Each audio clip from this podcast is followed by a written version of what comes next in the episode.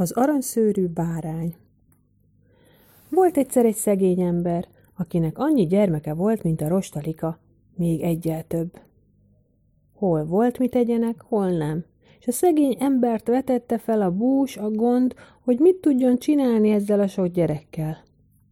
Eleget mondta nekik, menjenek szolgálatba, de egyik restebb volt a másnál. Mind az apjára tátotta az éhes száját. No, de mégsem úgy volt egészen. A legkisebb ügyibe való legényke volt. Nem nézhette, hogy a testvérei egész nap ácsorognak, ő bizony azt mondta az édesapjának, elmegy világgá, és addig meg sem áll, míg valami jó helyet nem talál. A szegény ember bezzeg nem bánta, hadd menjen, egyel kevesebb kenyérpusztító lesz a háznál. Elment a legkisebb legényke, ment, mendegélt hegyeken, völgyeken által, és estére kelve egy faluba ért.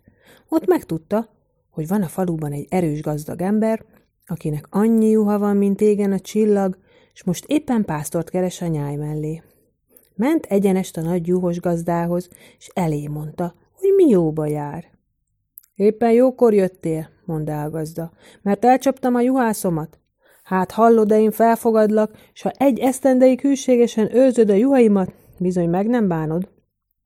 Megalkuttak, és hogyha esztendő ilyenkor a nyájból egy sem hibázik, ad egy aranyszőrű bárányt. Abból megélhet urimód, míg a világ, és még két nap.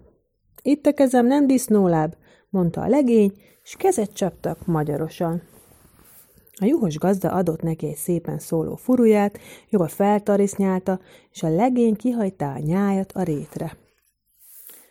Közmént legyen mondva, a juhos gazdánál három nap volt az esztendő, de még eddig nem akadt legény, aki az esztendőt kiszolgálta volna, mert éjjel-nappal talpon kellett lenni, és ha csak behúnyta a szemét, annyi juhibádzott a nyájból, hogy egy szegény embernek elég lett volna egész életére.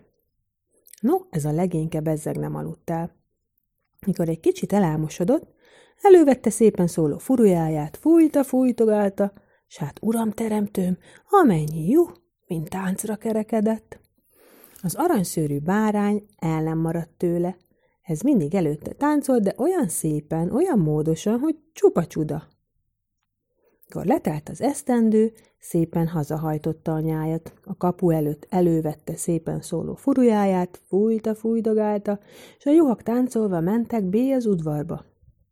Ott állott a gazdag az udvar közepén, számolta a juhait, de csak úgy csillogott a szeme, mikor látta, hogy egy se hibázik a nyájból. No, te legény, mondta, megöregettem, kenyeremnek javát megettem, de még ilyen szolgám nem volt. Neked ígértem, hát neked is adom az aranyszőrű bárányt. Legyen rajta szerencséd. Hely, örült a szegény legény, örömében nem találta helyét. Elbúcsúzott a gazdától, illendőképpen, és ment az aranyszőrű bárányal hazafelé. Mentek, mendegéltek, szépen lassan eregéltek, és estére egy faluba értek.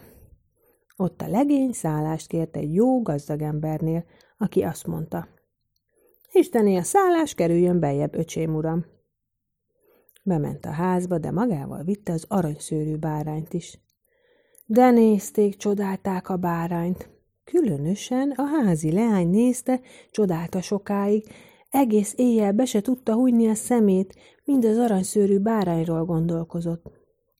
Addig s addig gondolkozott, hogy fölkelt az ágyból, szépen a bárányhoz lopakodott. Gondolta, hogy míg a legény alszik, kiviszi a bárányt, eldugja valahol.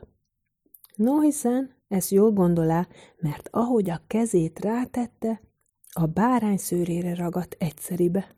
Oda bizony, mind a két keze. Eközben hajnalodott, és a legény fölébredt. Látja, hogy a leány bárány hátához van ragadva. Gondolkozott, hogy már most mit csináljon.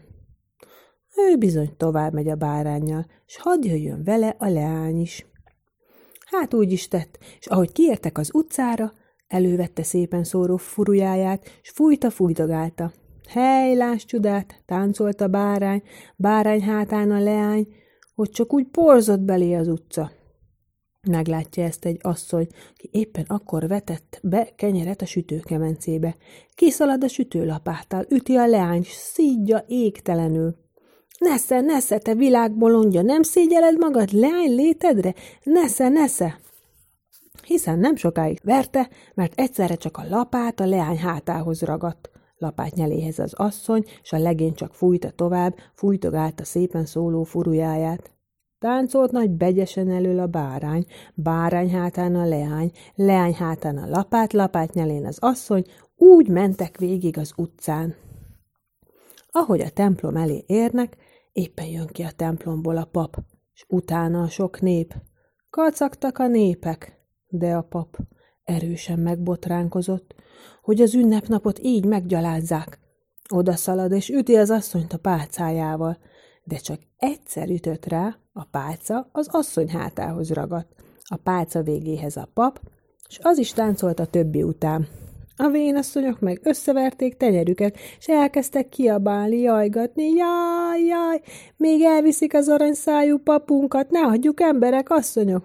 És nosza utána az egész falu népe, megfogják a papot, hogy visszahúzzák, de ahogy rátették a kezüket sorba, mind odaragadtak. A legény pedig fújta tovább, fújtogálta szépen szóló furujáját, s táncolt a bárány, bárány hátán a leány, leány hátán a sütőlapát, lapát végén a sütőasszony, sütőasszony hátán a pálca, pálca végén a pap, a pap után az egész falu. Így értek be a városba. Ez éppen a király városa volt. Ott a legény betért egy kocsmába, tarisznyába tette a furuját, hadd pihenjen egy kicsit a bárány. Bárányjal az egész falu. Kérdi a kocsmárost. Miféle város ez? Mondja a kocsmáros. Ez a királyvárosa.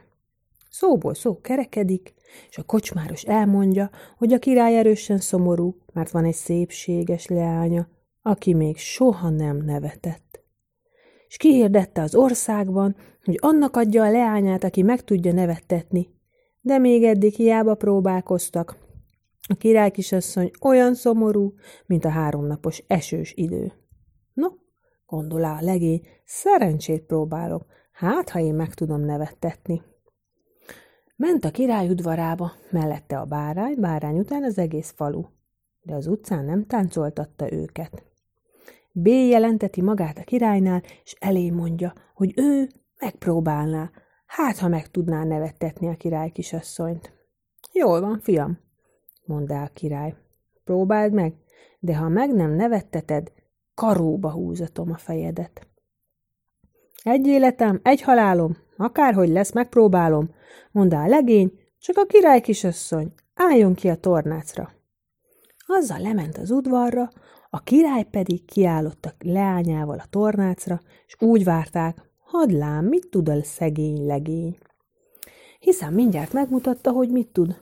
Csak elévette szépen szóló furujáját, fújta, fújdogálta, és utcu neki bolondeszed, ami volt is, mind elveszett, Táncolt a bárány, bárány hátán a leány, leány hátán a sütőlapát, lapát nyelén a sütőasszony, sütőasszony hátán a pálca, pálca végén a pap, a pap után az egész falu.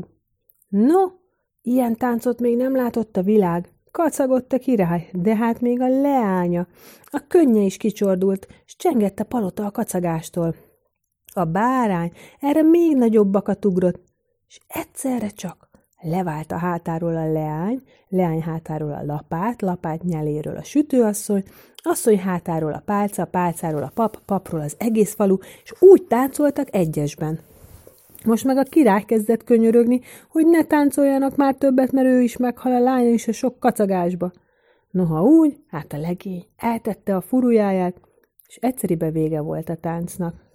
Hallod-e te juhász legény? mondta a király, a leányomat megnevettetted, hát neked is adom, és vele fele királyságomat. A papot ott tartották, az mindjárt össze is adta a fiatalokat, ott maradt a falu is az udvarban, és úr lett még a cigányból is.